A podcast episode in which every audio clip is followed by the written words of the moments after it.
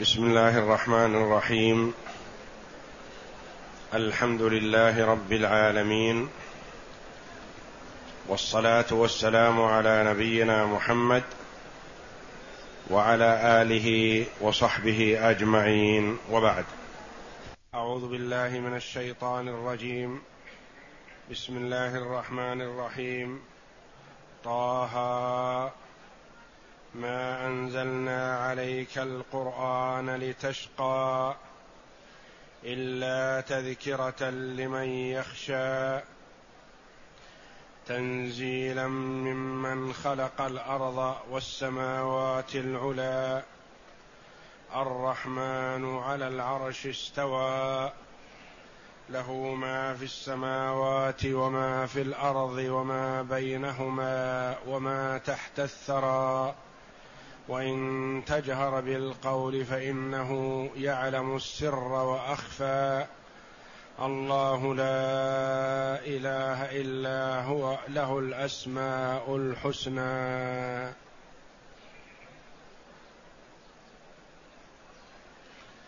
هذه السورة تسمى سورة طه، وهي من السور المكية، وتقدم لنا أن عرفنا أن المكي من القرآن ما نزل قبل هجرة الرسول صلى الله عليه وسلم إلى المدينة، وإن نزل خارج مكة.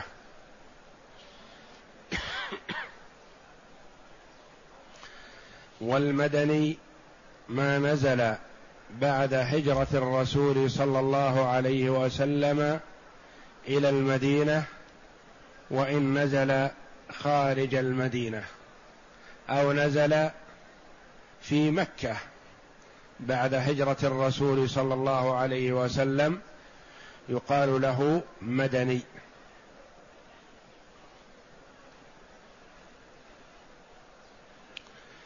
قوله جل وعلا طه،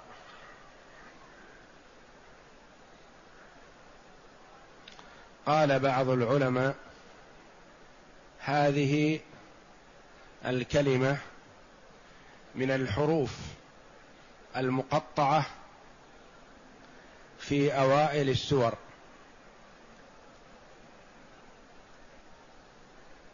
مثل ألف لام ميم وألف لام راء وكاف هاء عين صاد وألف لام ميم صاد. وتقدم الكلام عليها، وخلاصة ذلك أن الأئمة الأربعة الخلفاء الأربعة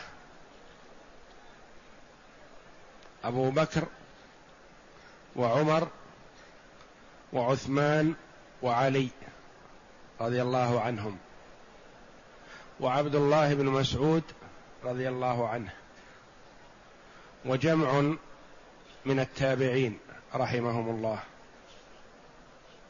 يرون أن هذه الحروف لا يتعرض لها لتفسير، فيقال الله أعلم بمراده بذلك، وأنها من المتشابه الذي يفوض علمه إلى عالمه جل وعلا وهو الله.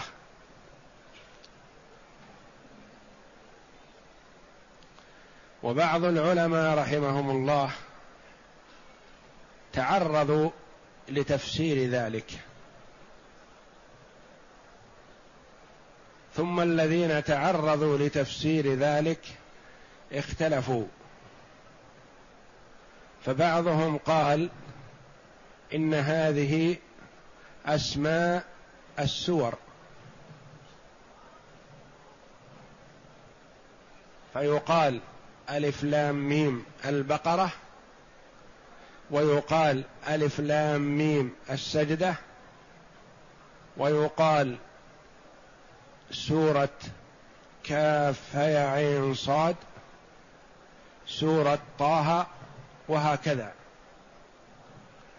واستدل هؤلاء بما ثبت في الصحيحين عن أبي هريرة رضي الله عنه أن النبي صلى الله عليه وسلم كان يقرأ في فجر يوم الجمعة بسورة ألف لام ميم السجدة،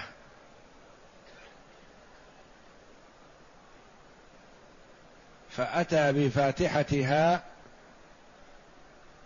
بيانا لاسمها وتعيينها. وبعضهم قال هذه الحروف ترمز إلى أسماء الله جل وعلا،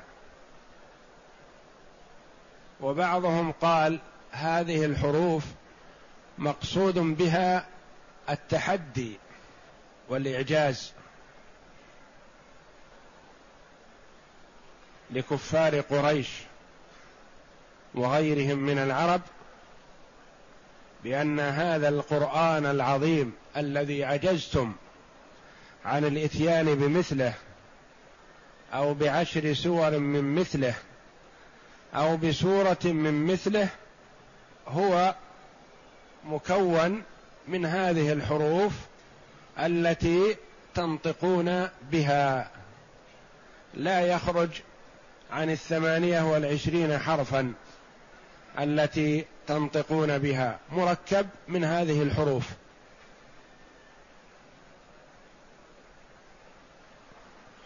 وبعضهم قال غير ذلك، فالله أعلم بمراده بذلك.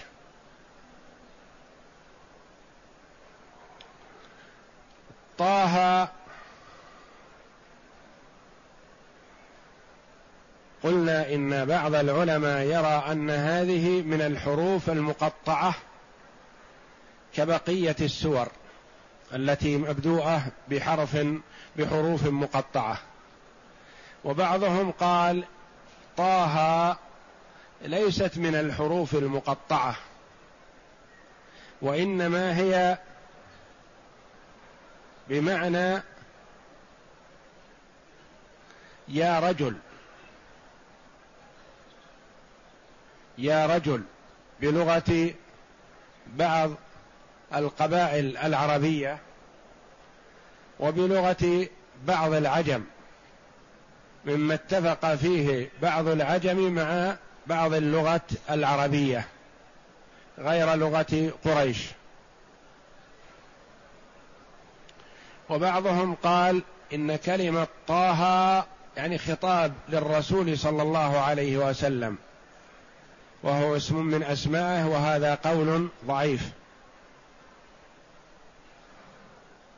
وبعضهم قال إن كلمة طه أصلها طاء بالطاء والهمزة، فحذفت الهمزة وعوض عنها بالهاء، أو قالوا هذه هاء السكت طه.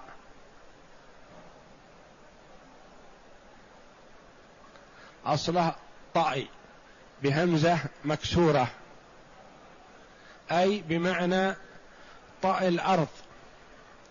كان النبي صلى الله عليه وسلم إذا قام من الليل أطال القيام حتى يشق عليه ذلك فيراوح بين قدميه، يطأ بواحدة ويرفع الأخرى لتستريح قليلا، ثم يعاقب بينها عليه الصلاة والسلام من طول قيامه.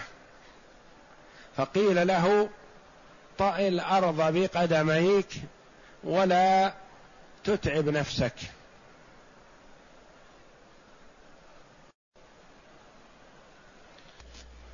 أسند القاضي عياض رحمه الله في كتابه للشفاء عن أبي جعفر عن الربيع بن أنس قال كان النبي صلى الله عليه وسلم إذا صلى قام على رجل ورفع الأخرى فأنزل الله تعالى طه، يعني طأ الأرض يا محمد.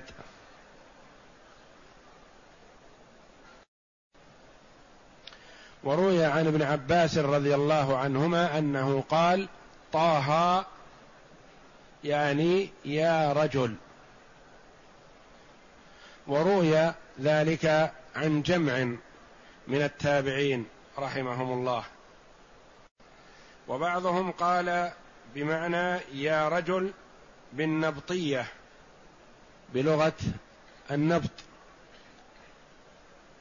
وقيل هي معربة، ونقل أنها لغة لبعض العرب. وقوله جل وعلا ما أنزلنا عليك القرآن لتشقى، ما أنزلنا عليك القرآن لتشقى به، بل فيه السعادة والفوز ورفعة الدنيا والآخرة.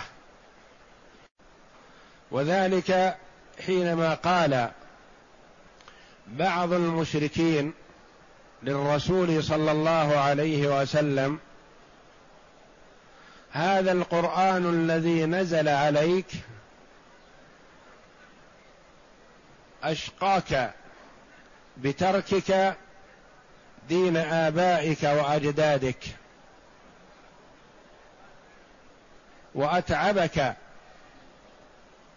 لما كان يقوم به صلى الله عليه وسلم ليلا. فرد الله جل وعلا عليهم بقوله ما أنزلنا عليك القرآن لتشقى.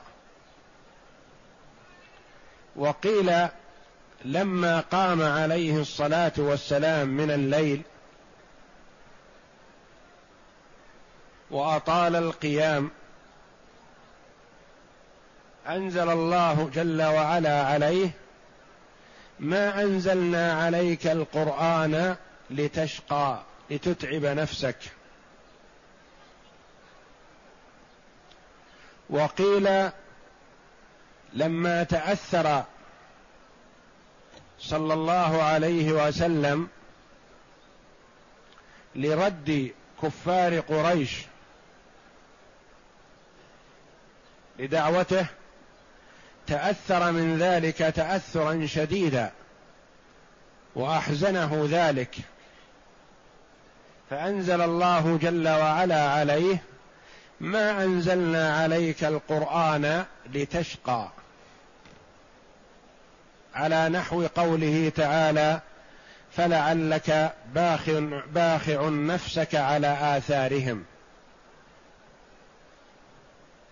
يعني لا تتعب نفسك من أجل عدم قبولهم دعوتك، عليك البلاغ وقد بلغت، والهداية ليست إليك، وإنما عليك ما في وسعك، فلا تتعب نفسك من أجلهم حرصا على هدايتهم وإسلامهم، لا تتعب نفسك بذلك، فالأمر إلينا. ما أنزلنا عليك القرآن لتشقى، والشقاء هو التعب. ما أنزلناه عليك من أجل أن تتعب وتشقي نفسك إلا تذكرة لمن يخشى، أنزلنا عليك القرآن تذكرة لمن يخشى، عظة موعظة لمن خشي الله جل وعلا، لأنه هو الذي يتذكر ويتعظ ويستفيد. وأما النوع الثاني المعرض عن طاعة الله جل وعلا فذاك لا ينتفع بالقرآن بل يكون حجة عليه.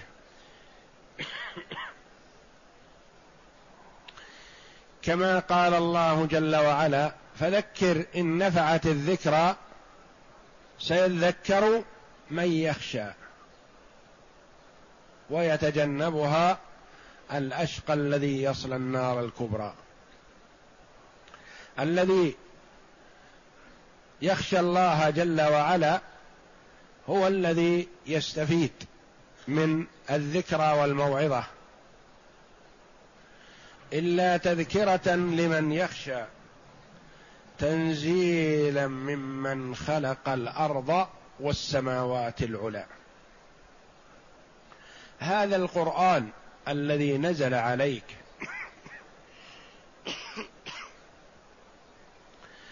كلام الله جل وعلا، نزل من العظيم المالك للكائنات كلها،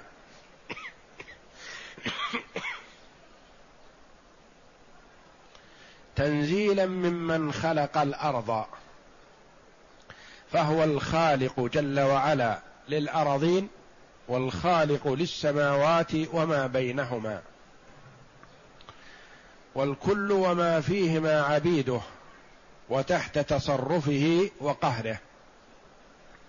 فهذا تعظيم للقرآن العظيم،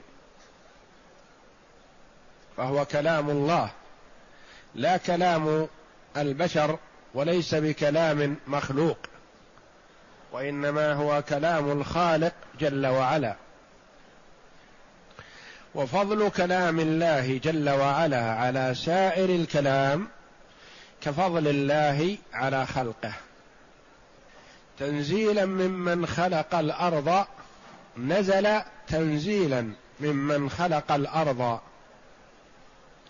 والسماوات العلى، والسماوات المرتفعة العالية، والسماوات سبع سماوات، بين كل سماء وسماء مسيرة خمسمائة عام، وكثف كل سماء مسيرة خمسمائة عام، فهي عالية مرتفعة. الرحمن على العرش استوى. الرحمن يقدر قبلها هو مبتدأ، هو الرحمن على العرش استوى الذي أنزل عليك القرآن. الرحمن على العرش استوى، والعرش سقف المخلوقات، ليس فوقه شيء من المخلوقات، والله جل وعلا فوق مخلوقاته مستو على عرشه. والسماوات سبع سماوات، كثف كل سماء مسيرة خمسمائة عام، وبين كل سماء وسماء مسيرة خمسمائة عام. وفوق السماء السابعة بحر ما بين أسفله وأعلاه كما بين السماء والأرض. وفوق البحر الكرسي. ونسبة السماوات للكرسي كسبعة دراهم ألقيت في ترس، يعني في صحن. وفوق الكرسي العرش. ونسبة الكرسي، هذا الشيء العظيم بالنسبة للسماوات، نسبته إلى العرش كحلقة من حديد ألقيت في فلاة من الأرض. والله جل وعلا فوق عرشه بذاته سبحانه وتعالى. الرحمن على العرش استوى، إثبات الاستواء لله جل وعلا، وإثبات العلو العلو المطلق لله جل وعلا، علو القدر وعلو القهر وعلو الذات.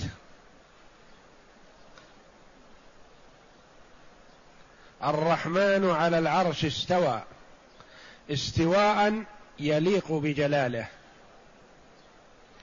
كما قال علماء السلف رحمة الله عليهم، مالك والأوزاعي والليث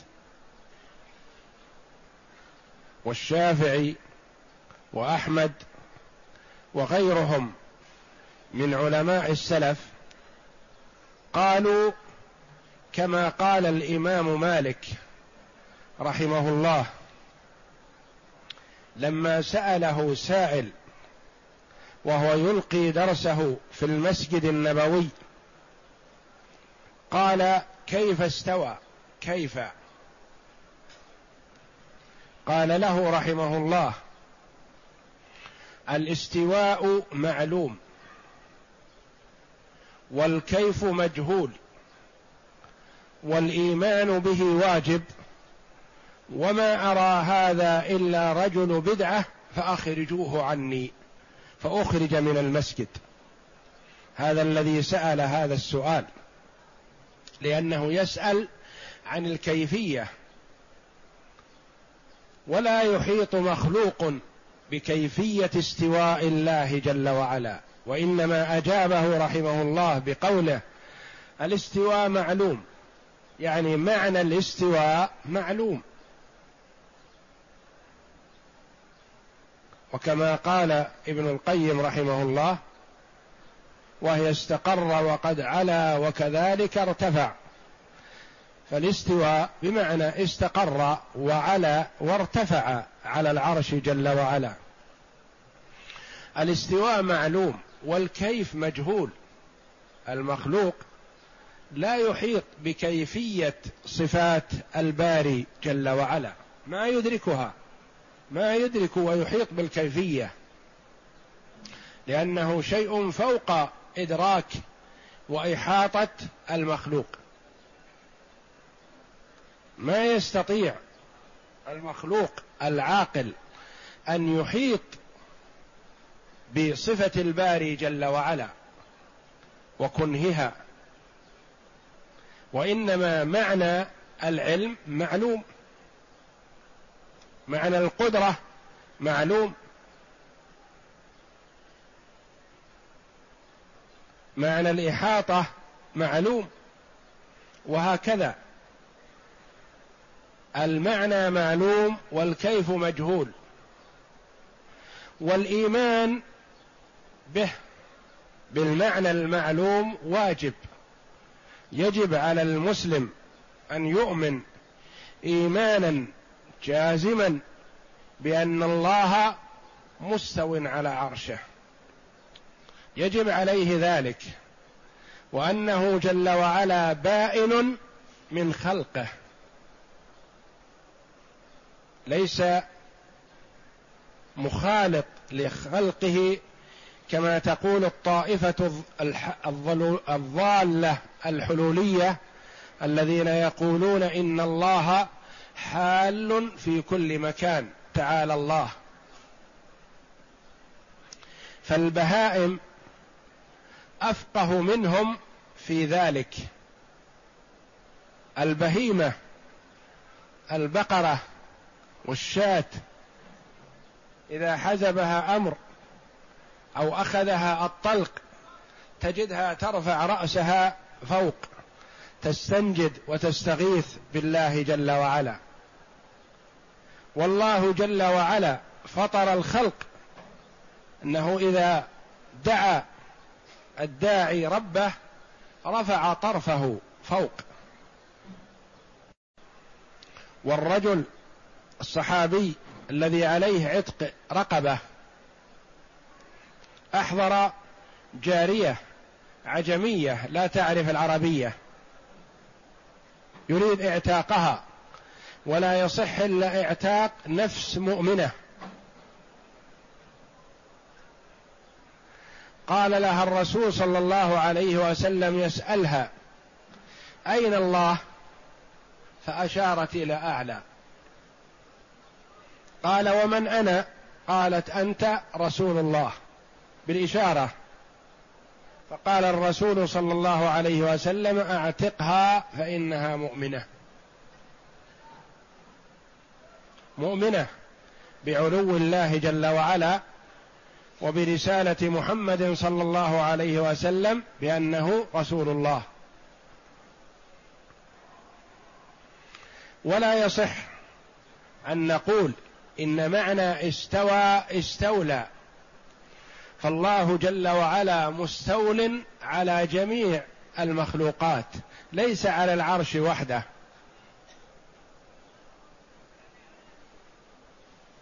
وهؤلاء استدلوا الذين قالوا استوى بمعنى استولى، استدلوا ببيت للأخطل النصراني، وهو مولد بعد زمن من يجيد ويضبط اللغة العربية الفصحى، الذي قال استوى بشر على العراق من غير سيف أو دم مهراقي، يقصد بذلك بشر ابن مروان أخو عبد الملك. قالوا قال استوى بشر على العراق بمعنى استولى، بشر استولى على العراق، والله جل وعلا استوى على العرش، وهو جل وعلا الخلق كله في ملكه وقبضته وتصرفه. والاستواء مما اختص الله جل وعلا به على العرش لا على جميع الخلق. الرحمن على العرش استوى، فسلف هذه الأمة يثبتون الصفات التي وردت في كتاب الله أو في سنة رسوله صلى الله عليه وسلم، وكذا الأسماء الحسنى لله جل وعلا، ولا يحرفون ولا يمثلون ولا يعطلون، وهم وسط بين طوائف ضالة. أهل السنة والجماعة وسط في باب في باب الصفات بين المشبهة والمعطلة. المشبهة شبه الله بخلقه تعالى الله، فقال يسمع كسمعي ويبصر كبصري. والمعطلة نفوا الصفات عن الباري جل وعلا، قالوا لئلا يشابه المخلوقات فتجاوزوا الحد. وأهل السنة والجماعة وسط بين الطائفتين الضالتين، وسط بينهما، أثبتوا بلا تشبيه ونزهوا بلا تعطيل، على حد قوله جل وعلا ليس كمثله شيء وهو السميع البصير. وكما قال نعيم بن حماد الخزاعي رحمه الله شيخ الإمام البخاري، قال من شبه الله بخلقه كفر، ومن نفى أنكر صفات الباري كفر، وليس فيما أثبته الله لنفسه وأثبته له رسوله صلى الله عليه وسلم تشبيه. ومذهب السلف فيه السلامة والبعد عن الوقوع في الخطر، بتها له رسوله صلى الله عليه وسلم من غير تشبيه ولا تمثيل ولا تحريف ولا تعطيل. الرحمن على العرش استوى، على على العرش جل وعلا، وهو جل وعلا مع علوه المطلق محيط بخلقه لا تخفى عليه خافية من أعمالهم، يرى ويسمع دبيب النملة السوداء على الصخرة الصماء في ظلمة الليل. وكما قال الله جل وعلا: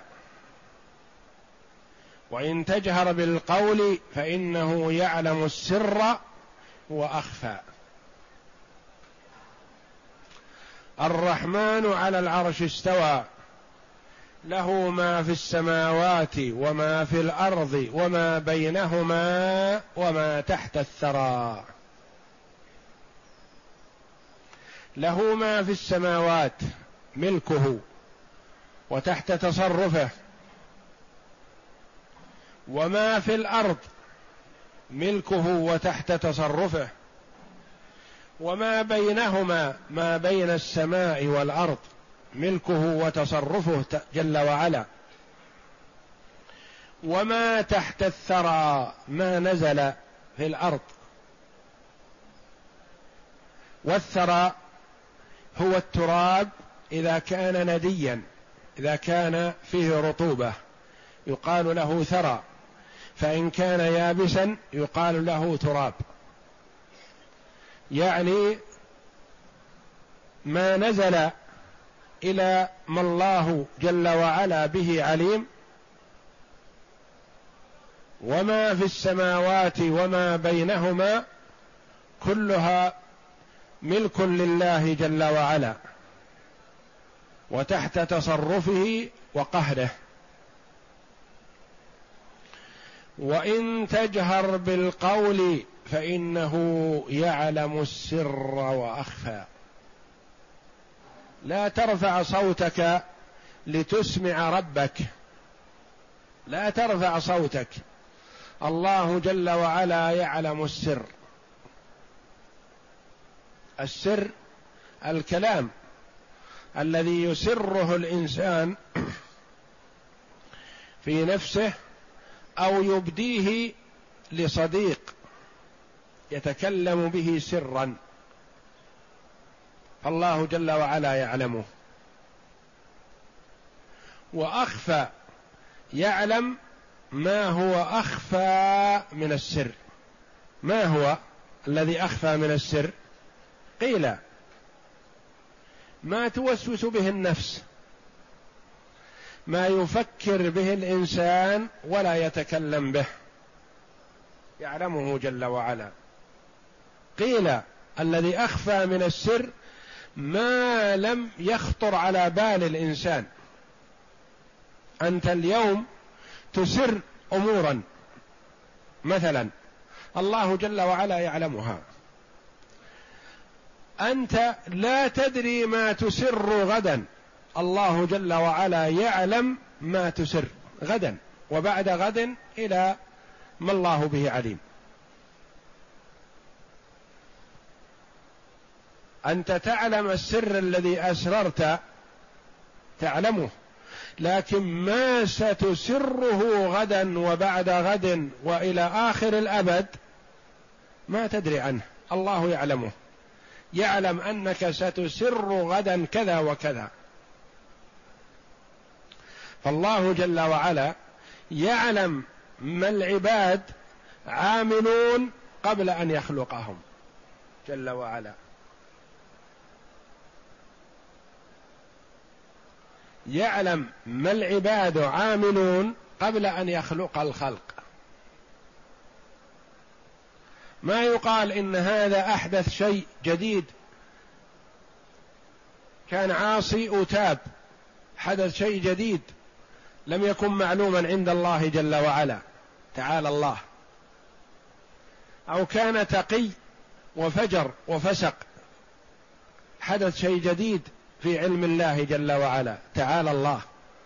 الله جل وعلا يعلم ما العبد عامل قبل أن يخلق العباد كلهم. وإن تجهر بالقول فإنه يعلم السر وأخفى. لا تجهر، لست في حاجة إلى الجهر. ولما قال الصحابة رضوان الله عليهم للنبي صلى الله عليه وسلم: يا رسول الله، هل ربنا قريب فنناجيه أم بعيد فنناجيه أم بعيد فنناديه؟ لأن الندى للبعيد والمناجاة للقريب. أنزل الله جل وعلا: وإذا سألك عبادي عني فإني قريب أجيب دعوة الداعي إذا دعان فليستجيبوا لي وليؤمنوا بي لعلهم يرشدون. ولما شرع الصحابة رضوان الله عليهم بالتلبية بعد الإحرام مع الرسول صلى الله عليه وسلم حتى بحت حلوقهم رضي الله عنهم، قال عليه الصلاة والسلام: أيها الناس، اربعوا على أنفسكم فإنكم لا تدعون أصم ولا غائبا، إن الذي تدعونه أقرب إلى أحدكم من عنق راحلته. والله جل وعلا يقول: ولقد خلقنا الإنسان ونعلم ما توسوس به نفسه ونحن أقرب إليه من حبل الوريد. من حبل الوريد عرقان في جانبي العنق، في جانبي الرقبة، حبل الوريد أقرب إليه من كل شيء تعالى وتقدس. وإن تجهر بالقول فإنه يعلم السر وأخفى. الله لا إله إلا هو له الأسماء الحسنى.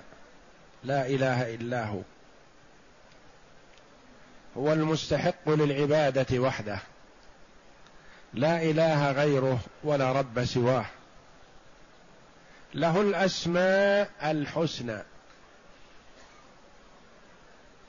الحسنى بمعنى أن جميع أسماء الله جل وعلا حسنى، لها معان جيدة، لها معان تدل على العظمة والإجلال والإكبار جل وعلا.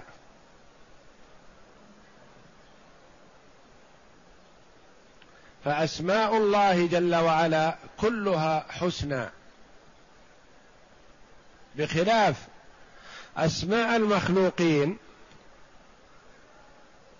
فقد يكون الاسم بعيد كل البعد عن المسمى. تقول يا رجل، وربما لا يكون فيه معنى واحد من معاني الرجولة. تقول هذا ذكي، وربما أنه أغبى من الحمار.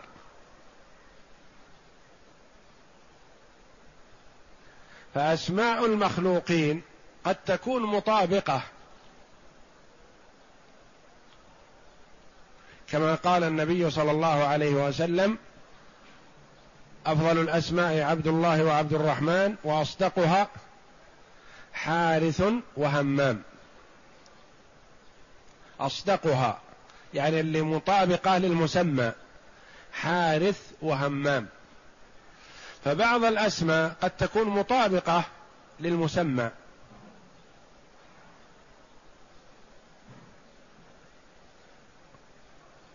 أحب الأسماء إلى الله أحب الأسماء إلى الله عبد الله وعبد الرحمن، وأصدقها حارث وهمام، لأن كل إنسان في هذه الصفة حارث وهمام. الله لا إله إلا هو، هذه كلمة التوحيد الكلمة العظيمة.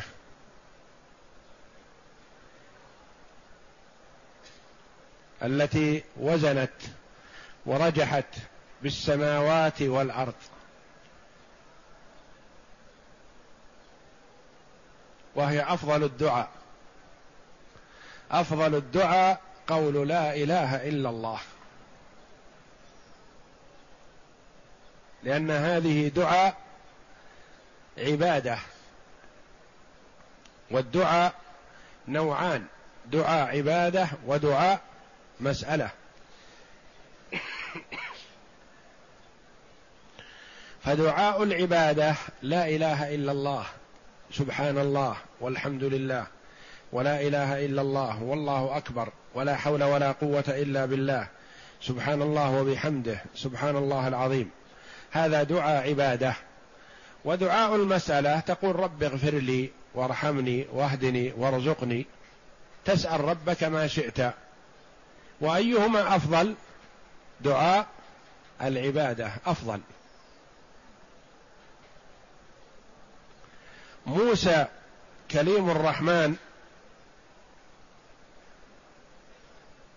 أحد الرسل الخمسة أولي العزم عليهم الصلاة والسلام، الذي اصطفاه الله جل وعلا بكلامه، قال يا ربي علمني شيئا أذكرك وأدعوك به.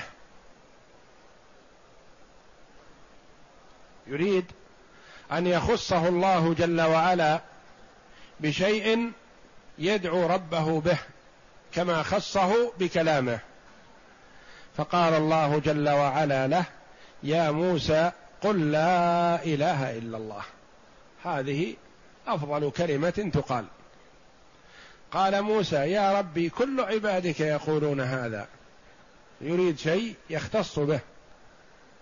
قال يا موسى لو أن السماوات السبع وعامرهن غيري والأرضين السبع في كفة ولا إله إلا الله في كفة مالت بهن لا إله إلا الله.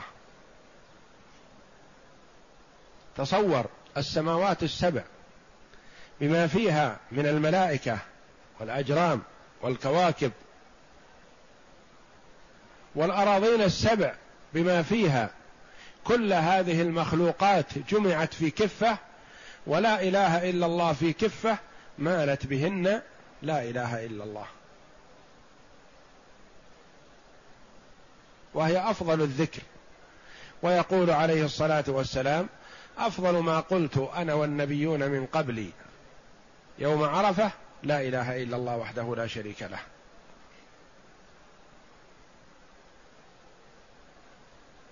فهذه أفضل الذكر وأفضل الكلام،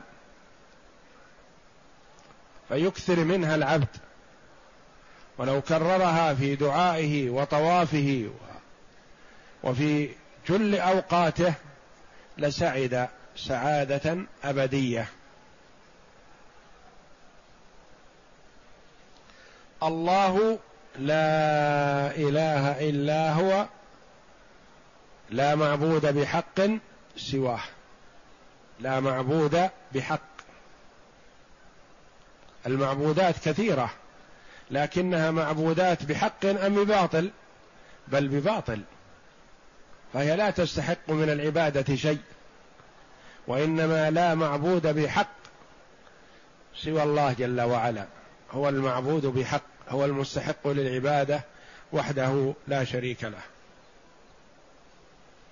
الله لا إله إلا هو له الأسماء الحسنى.